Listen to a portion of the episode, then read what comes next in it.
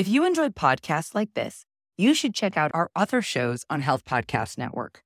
For example, Better with Dr. Erica, hosted by Dr. Erica, provides support and guidance in navigating stress related challenges to transform your relationship to self care. Each episode arms you with the tools needed to be better, do better, and live better. There was an incredible episode that you should check out called Touch and Connections as Tools for Healing and Better Mental Health.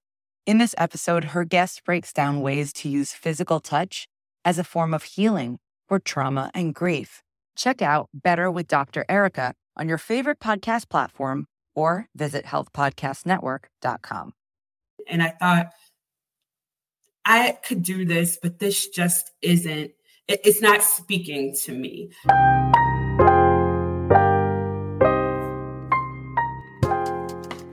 Welcome to the Nurse Wellness Podcast, empowering nurses to manage stressors so they can intentionally reconnect with their purpose, optimize their wellness, and ultimately show up in the world the way they want to be seen.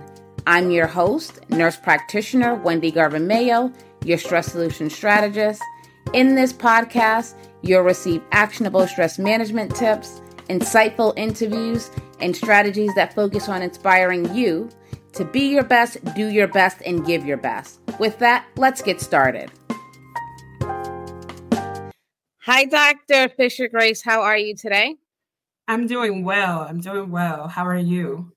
I am doing well. Welcome to the Wellness Platform. I'm so excited that you are here. Why don't you tell our viewers and listeners a little bit about you? Who are you? Sure. Thank you for having me. Happy to share. I am Khaliah Fisher Grace. Um, I am a registered nurse by background and by education. I'm doctorally prepared. Um, my role in nursing right now, I work as a director, a system director, director of policy for a health system in Cleveland, Ohio. Um, and I'm involved in a number of boards and civic organizations. So that's a little bit about me um, and my background. Nice. How did you get into nursing and talk us through your decision to become a nurse and then get your doctorate? Because you're PhD prepared and that's not something that happens overnight. it takes a while. So what motivated you to do that? It's funny. Um, uh, nursing is kind of in my family, entrenched in my family. So from my grandmother's being in the nursing sector as well as cousins, aunts. Um, it was a career that I think I was just introduced to early on. I like the idea of being able to make a difference and um, just work closely with people one on one. I love that aspect of nursing. I love the clinical aspects, the technical aspects, the teaching. So, all aspects of nursing really appealed to me. Um, I started nursing school kind of traditional college entry route. I went to um, Kent State University in Kent, Ohio, um, pursued my BSN or Bachelor's of Science in Nursing, and stayed on campus. Kind of had the whole college experience, which was great for me. But I never really thought much about like what am I going to do after, right? I was still very much a first generation college student. So even though um, you can enter nursing into a, in a lot of different routes, I was kind of um, I had a cousin who went to college a year ahead of me, so we were kind of on the track together. Um, and so I didn't know what I would do after. I think it was all of the relationships that came along the way from my um, faculty members to nurses that I met, like the clinical nurse specialists and nurse leaders when I started working in the hospital, that led me down a path of getting pursuing the next degree or the next thing. That really was just through meeting and making um, connections with people that I admired. And so I did get a my MSN in healthcare nursing and healthcare management. So Master of Science in Nursing and Healthcare Management, again from Kent State. And after I got my master's degree, I started working in our quality department, and I really liked looking at problems or issues and creating processes and systems improvements and looking at data and creating data and translating that to what does that really mean is happening for patients and looking at order sets and how do we make um, imp- implement best practices and create systems change. I loved all those things and actually my work in quality led me to say i want to take this to the furthest level that i can and pursue a PhD. I, I, mean, I toyed back and forth around which doctorate was right for me. Um, and I, I still was interested in quality improvement as well as research. So I figure, let me learn more about research and get a research doctorate. Um, and I just looked not even at too many schools. I think I found the school that I wanted to attend rather quickly. And I pursued that path part time. so it did take me um, about six or six and a half years to complete my um, PhD, but I was always working and I enjoyed the process. So um, that is really my educational path. Yeah, that's amazing. And I think it shows the importance of the circles, right? You're in or who you surround yourself with that will keep you kind of stuck and stagnant or really help propel you forward. Um, so I think that that message came through really clear and something that we should definitely consider, especially in this day and age, because there's many nurses out there who just feel like, oh, I'm just a nurse, right? And they're stuck like in this mindset of I'm just a nurse. I can only help by taking care of patients. But there are so many aspects, you know, to nursing. There's so many ways you can make a difference. And that's one reason I love nursing because it's just so dynamic um, and I love what you're doing. So you said you're in policy. What does your day look like in policy? Because we don't need a lot of policy nurses. So so tell us what you do. Sure. Um, so my role actually, so I graduated with my doctorate in 2021. Um, and this is just kind of the power of your network is I guess what I would share. I have been working um, still in the quality umbrella and responsible for accreditation for our academic medical center.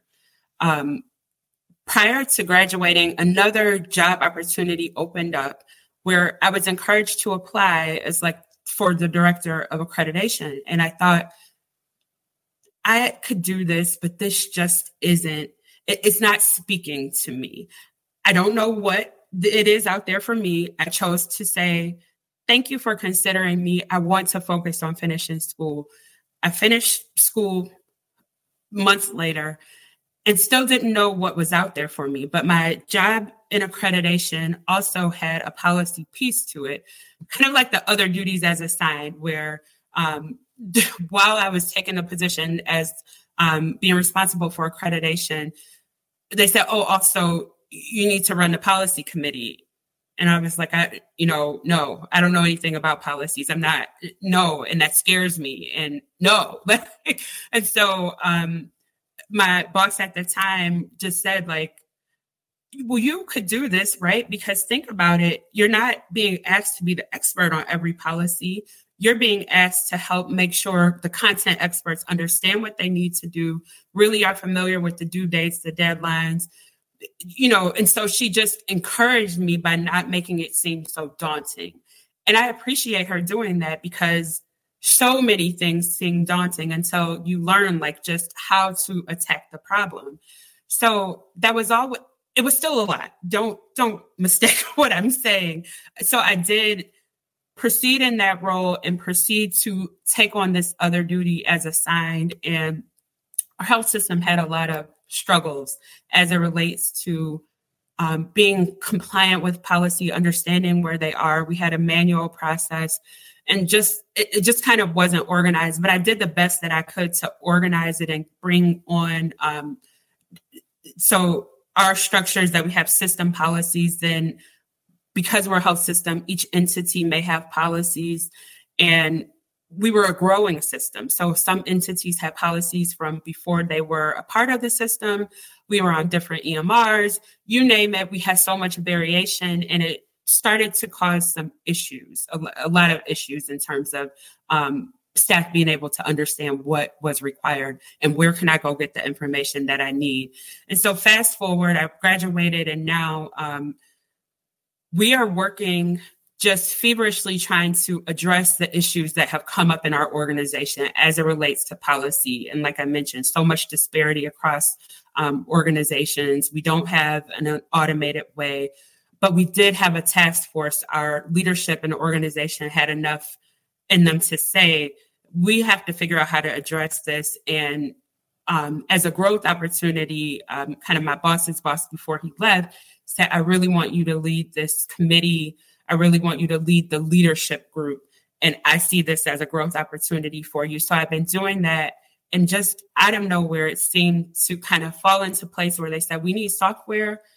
And I said, okay, that's great, but we need FTEs to run software. And they said, okay, that's fine. Work on the job descriptions. And so I was just working with a group on job descriptions, still thinking like maybe in my current role, they could somehow report to me or have a dotted line because I was looking to use my skills for my doctorate.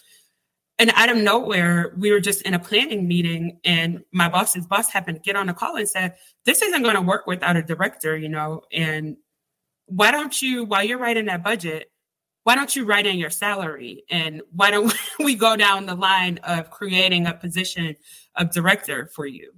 And I just thought, like, well, boy, that must be the voice of the Lord talking because this was not in my plan. And so um, it just kind of happened like that, where, like I said, you're working towards something. People see your diligence, they see how you work.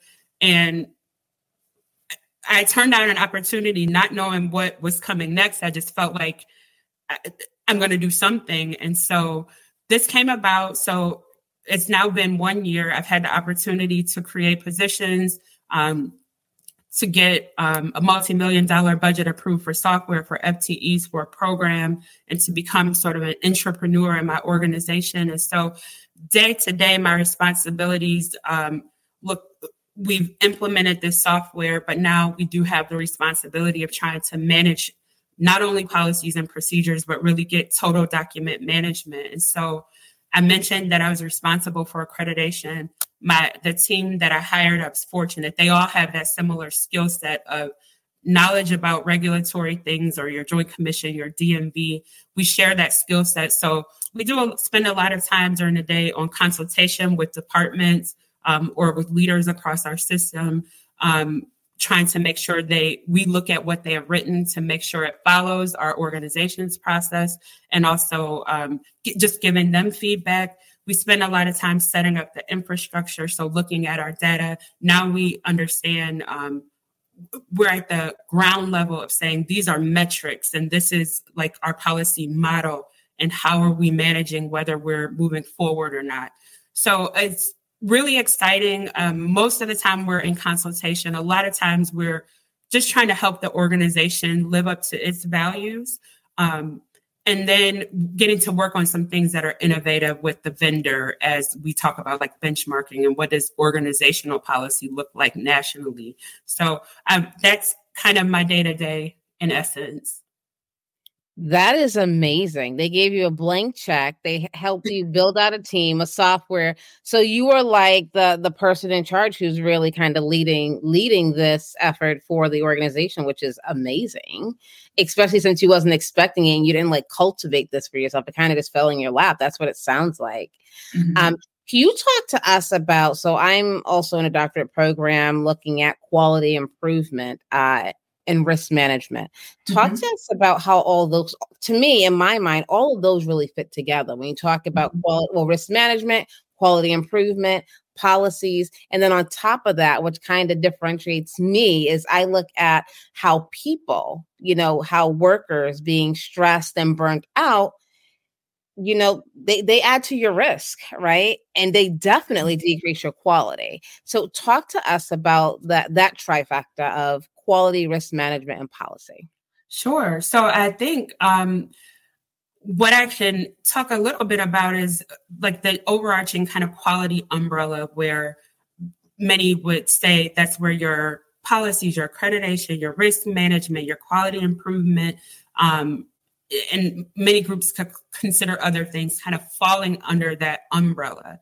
And so the way that we're structured um, in my organization is we have a quality institute and risk management is a function quality is a function, there's data analytics, um, and then accreditation, and then policy is the most recent kind of function or in, in infection prevention and control.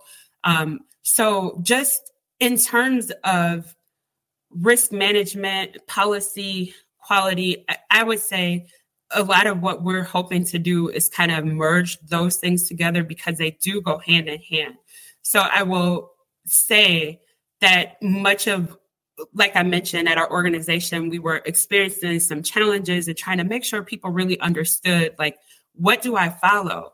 And so we in my department, we see policy as kind of like the cornerstone. In many other places, they're going to see it as a cornerstone of what you do, your kind of foundational documents. But before you can create a policy, you've had to do some work, like whether it's researching the best evidence or the regulation or whatever the standard is going to be to say, okay, this is the regulation. This is um, how we can do this here, right? Because even if you look at an accreditation organization, they won't tell you exactly what to do. They just may say, you need to have a policy around falls prevention but they're not going to tell you if that's for pediatrics, for adults. They're going to say, address it for the population. So you go down a path and say, I'm going to create this policy around falls prevention, but I'm going to look to the evidence to see what, you know, what is out there, what, what are the best practices that will keep a patient safe.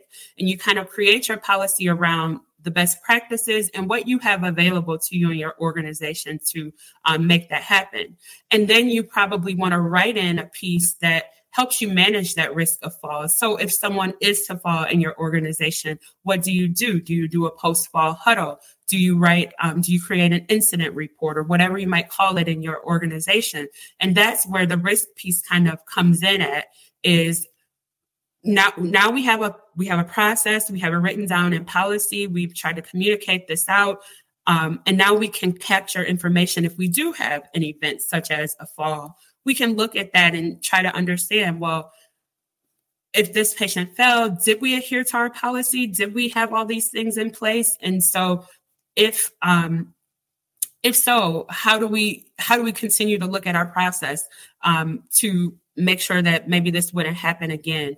So those are some of the ways that those dots connect is really um, there's some reason to address something. It's an issue or it's an initiative and you might need to get it written down in the policy world and then you're monitoring risk through whatever reporting mechanism and sometimes um, I, i'll hear people say if I don't know that this is necessarily true, but sometimes with risk events, they may look at it as like a one time thing.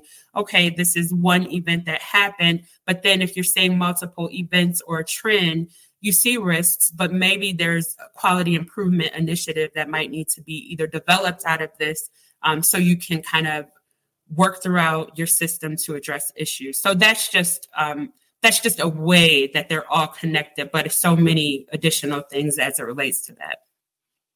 No, that's amazing. Thank you for that. Uh, that summary, putting it all together for us.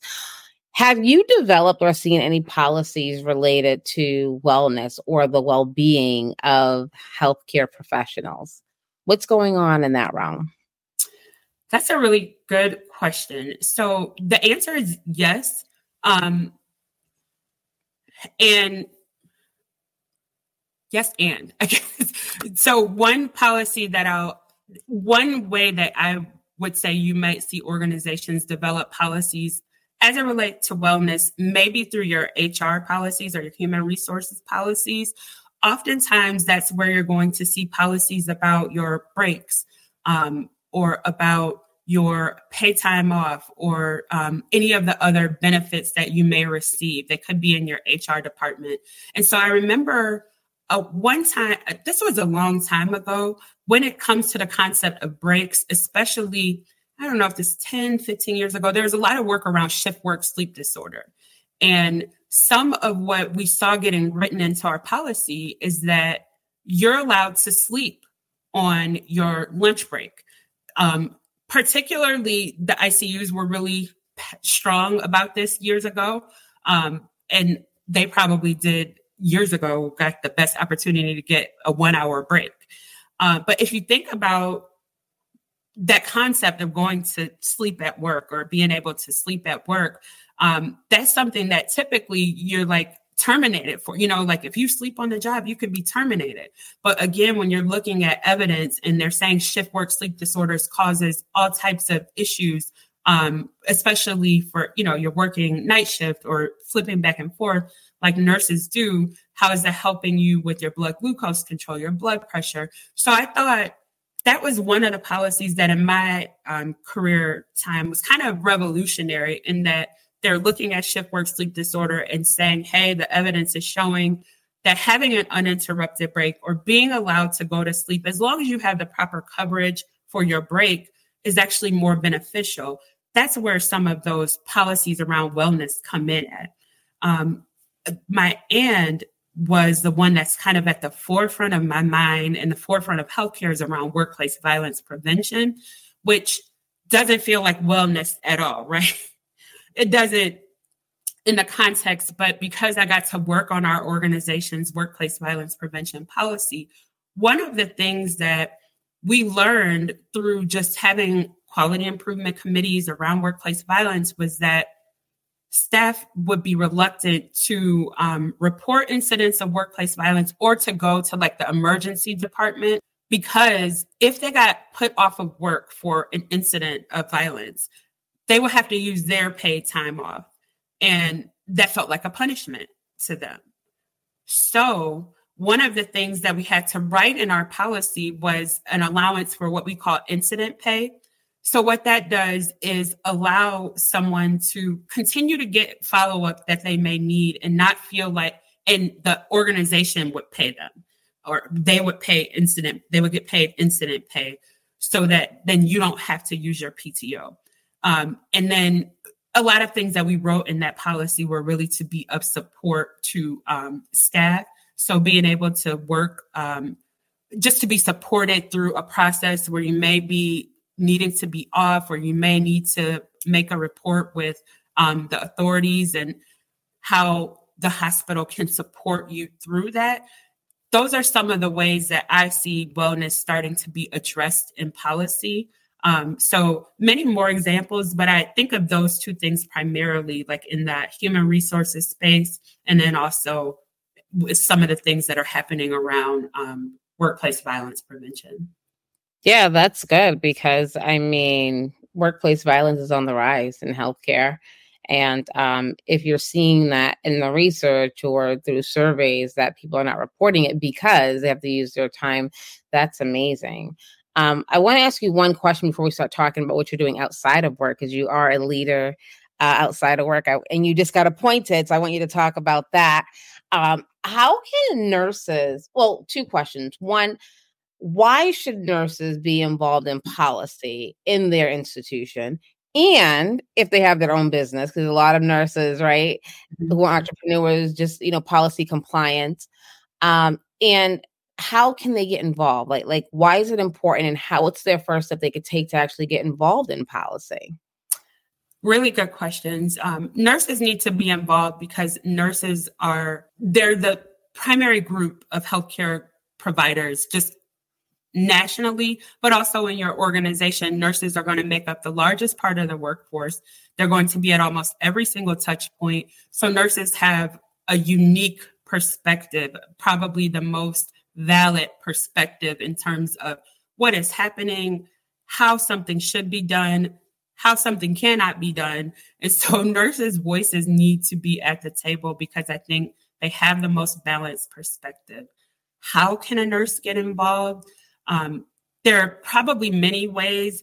I would just say um, one way that we've tried to make it easy for anyone to be involved, or including a nurse, is we try to put out information often and then allow people give different access points. So we just have an email address to say, hey, if you have a question, contact us, or we put our names out there.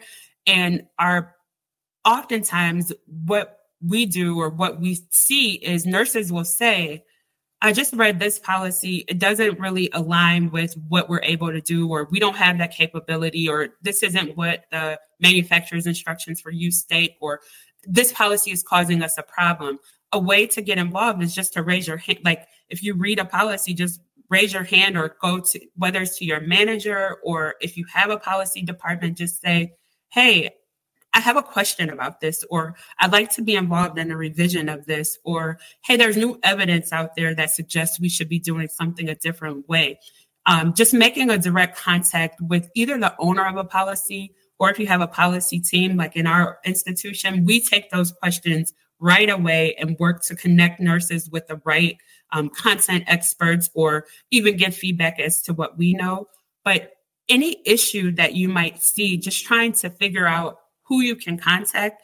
I think in healthcare and an organization is probably easier because typically you're going to have a manager that can help escalate if you don't know who. Um, but for example, many organizations may have policy software that tells you right away this is the owner of the policy. That's a quick way to say, oh, Wendy, you own the workplace violence policy. Hey, we're not going to report this because you're going to take away my PTO or whatever. Those are ways that we see nurses getting involved. It's just kind of raising their hand to say, this doesn't work, or hey, really nice job, or I want to be included. Just kind of raising your hand to volunteer, I think, goes a long way in your organization um, to try to get involved in policy. No, thank you for that. And tell us what you're doing outside of work. Sure. I think I'm continuing on my um, policy and regulation journey. I've been involved in a number of groups in the community, but most recently, I'm proud that I was elected um, as a board of to the American Nurses Association board of directors as a director at large. So right now, I'm in orientation, um, and then January 1st, I begin my term, uh, my two-year term of service with the American Nurses Association. And so uh, many of the issues that are of importance to nurses that impact their well-being, such as working understaffed, workplace violence, and the prevention thereof. Many of those things are at the top of mind of nurses and are at the top of mind for the American Nurses Association. So I'm excited to be able to learn more and to be able to carry out um, advocacy on a national level for all nurses. That is amazing. And thank you for your service. And I think everyone, not everyone, I don't want them to bombard you, but should be reaching out to you as a representative. Like, what are the issues, you know, and how can you become part of the solution? So I think that is amazing. You're going to be such an asset, uh, you know, to that group, that leadership team. So that is amazing. Uh, before we get out of here, um, any last words for our audience before we go into a rapid fire? Um, Ooh, I'm excited for the rapid fire. I would just say um, for the audience, I think if your focus is on, if you're interested in learning how to um, become a leader, there are many people around you that can share their leadership journey, um, or you can look to the many tools around you on social media. Um, but I think making sure that you do take time for your own well-being even in leadership or in nursing in general is very important so just figuring out different ways to manage your wellness and well-being is so important especially now where everything's texting or so it seems Yes, well, thank you so much. And if you want to get in contact with Dr. Fisher Grace, her information will be um, in the show notes. All right, well, let's get started on the rapid fire. Let me know the first thing that comes to your mind to answer the question or finish the statement. Are you ready? Yes. okay. Wellness means self care. I know I'm stressed when I'm overthinking. My go to stress management solution is walking. One thing I learned about myself during the pandemic is that my voice is powerful. Mm, that's a good one. That's a good one. What is something people get wrong about you? That I'm an extrovert. Ah. I like that. And what is one word to describe you? Influential. Mm, I like that. I like that. And if you can make one shift in nursing, what would it be and why? I think the shift that I would make um, would be to take the muzzle off of nurses. Mm. What I mean by that is, um, or why I say that is because I think nurses have so much that they can offer or share with the world, their community, families. But I think oftentimes nurses are not permitted to share much through so many rules and regulations. So I would say just taking the muzzle off and letting nurses kind of be at liberty to share more. I think it would benefit communities, our health system in general. Wow, I love that. I love that. Yes, your voice, your voice is powerful. And my last question is what would you say to your younger self or a young um, student nurse who's coming up in, in the profession? Embrace every opportunity. Um, eh, you're in the right space just by being in school, but take advantage of every opportunity. Meet all the people that you can, learn all that you can learn, engage in all that you can engage in. And um, I think you'd be surprised at how far you can go. Yes, amazing. I love that. Well, Dr. Fisher Grace, thank you so much for being here. And we'll definitely have to have you back. Well, thank you so much. Thank you for listening. If you enjoyed this episode, please tell a friend. Before you go, I would love to share a free stress management resource with you. Go to stressblueprint.com and download your free copy of the three questions to ask when you are stressed. Until next time, go out and be your best, do your best, and give your best.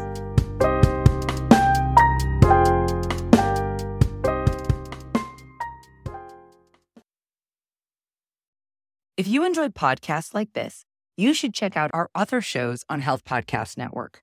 For example, Better with Dr. Erica, hosted by Dr. Erica, provides support and guidance in navigating stress related challenges to transform your relationship to self care. Each episode arms you with the tools needed to be better, do better, and live better. There was an incredible episode that you should check out called Touch and Connections as Tools for Healing and Better Mental Health. In this episode, her guest breaks down ways to use physical touch as a form of healing for trauma and grief. Check out Better with Dr. Erica on your favorite podcast platform or visit healthpodcastnetwork.com.